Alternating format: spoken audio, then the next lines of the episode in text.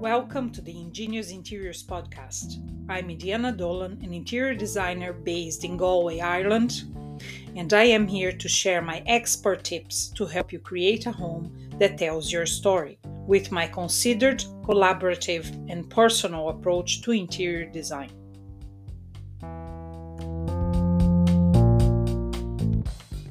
Hello! Oh, summer, glorious summer. Okay, Irish summer. It rains. But when it doesn't, I love sitting out in my patio and enjoy the sunshine. When I do that, though, I'm faced with the discolored patio and the faded plant pots. If I look away, I see the fence that needs painting, and I don't even want to look in the direction of the house because its walls are gray. Yes, gray. So I have decided to take action and transform my outdoor space. And I'm here today to share my best tips with you on exactly how to do that. In the first episode of the series, I will talk about different ways you can add color to your outdoor spaces. We'll cover what works best depending on which direction your garden is facing and what type of paint works best on outdoor buildings and furniture. So, if you're looking for some quick, easy, and budget friendly ideas to transform your garden areas and create a unique space that tells your story, keep listening.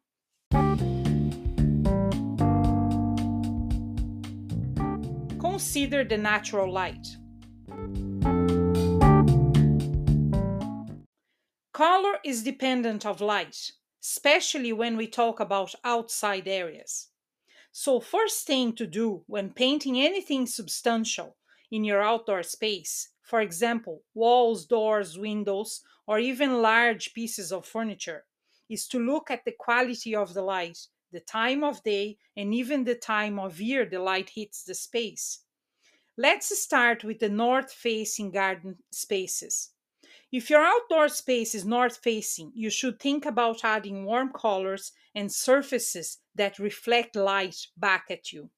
Mirrors are a good option, or if possible, even a pond would be excellent to bounce light back, creating an illusion of a brighter space.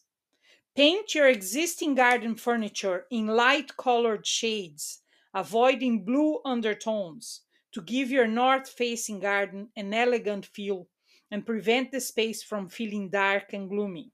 Bring in some vibrancy with uplifting yellow and dusky pink tones in your cushions and seating. A warm off white also looks good against rattan and will give the illusion of a larger, brighter space. Plus, it will complement any other colors in your garden. Why not embrace the cooler light and use dark, warm tones on the walls? Use railings by Farrow Ball or lamp black by Little Greene. It will make the green foliage stand out even more in your space. Now, let's talk about south facing garden spaces. South facing gardens are the easiest to bring color to. They can take almost any tones. Plus, your plants will thrive so you can enjoy the changing colors, and your blooms will bask in sunlight from dawn to dusk. To truly enjoy the garden, plan in sitting in the shadier areas where you can look out over a tranquil scene during long, hazy summer days. Because the light is warmer, colors can often appear more yellow.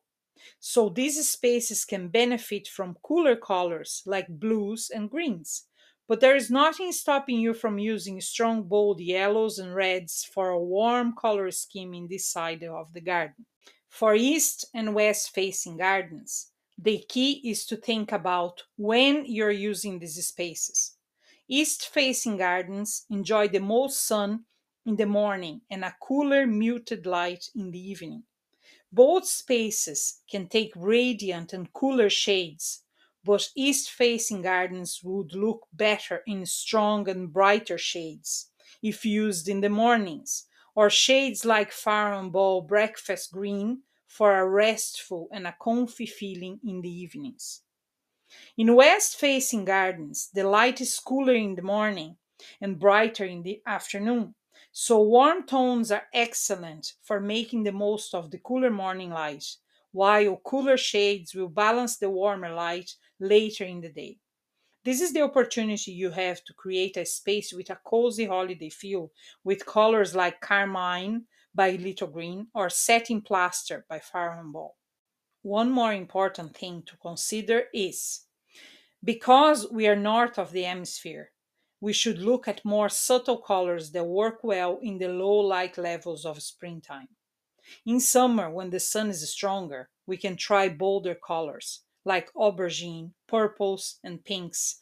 Choose hues with some warmth because cool colors such as icy blues can look too stark.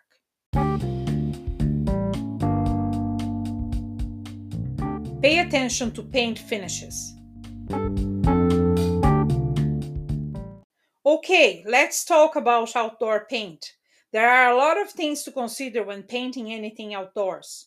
Mistakes can be easily made that will cost you hours of your time and lots of money too. So let's make sure we avoid that for you and set you up with everything you need.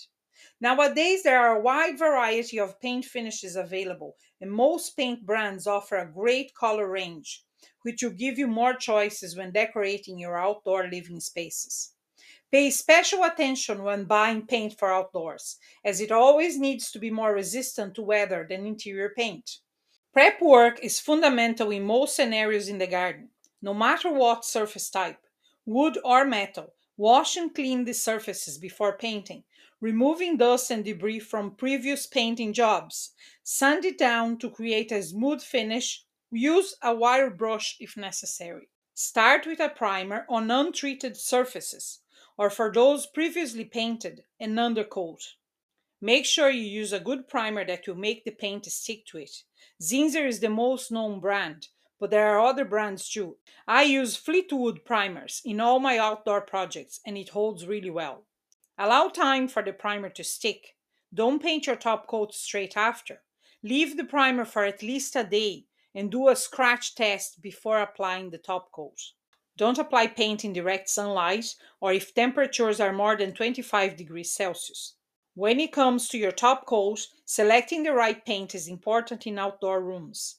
There are so many choices, but the most popular for walls is lime wash, which you let your walls breathe. But good masonry paint has many more color options for you to choose from. Woodwork and metal paint for railings, gates, guttering, and furniture can be found in eggshell, satin wood, or gloss finish. The results are different. The gloss finish will show all imperfections, but it will reflect light and look fabulous in the sunshine. The eggshell finish is more matte and it will bring a more understated and elegant feel to the space. Both paint finishes are highly durable. Just make sure you prime the surface with a proper primer before you apply the paint. Some outdoor paints already come with the primer included, which is fantastic and makes your job a lot easier and quicker, giving you extra time to enjoy the good weather.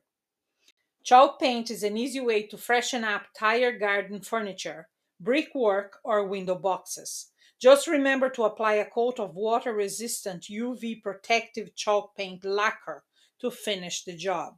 Water based paint is better for you and the environment. But Little Greene has a natural oil-based paint which is very resistant to wear and it can give your garden protection for longer. Outdoor buildings. I am a big fan of painting garden buildings. Some people think it isn't worth because of the weather, but if you're looking to add your own personal touch to your home, this is a great way to achieve that. Paint your garden buildings to make them stand out, to look like you meant for them to be there. They all serve a purpose. Why not make them part of your space by adding color to it? The purpose and the style will determine the color you decide on.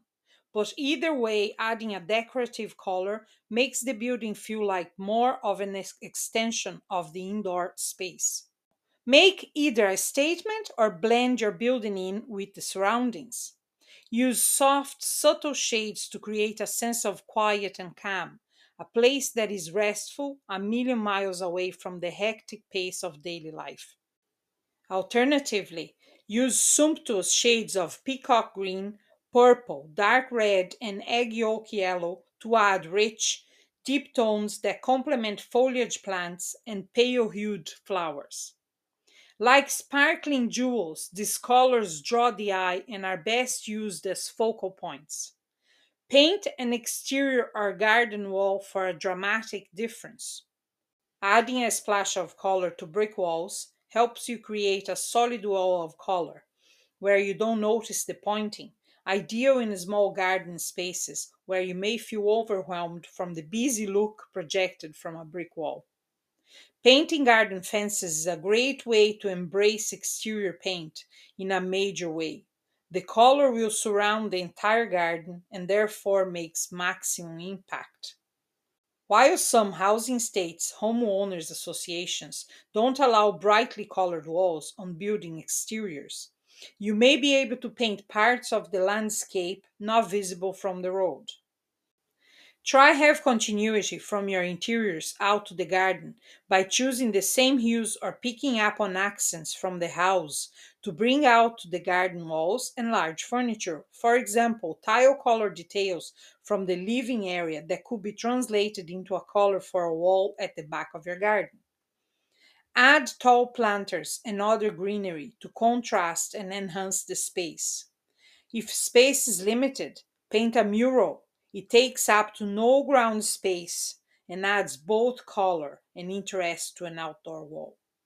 Whether you add plants to the landscape by painting them on the wall or create the illusion of a framed piece of art, a mural can be a great way to dress up your outdoor space.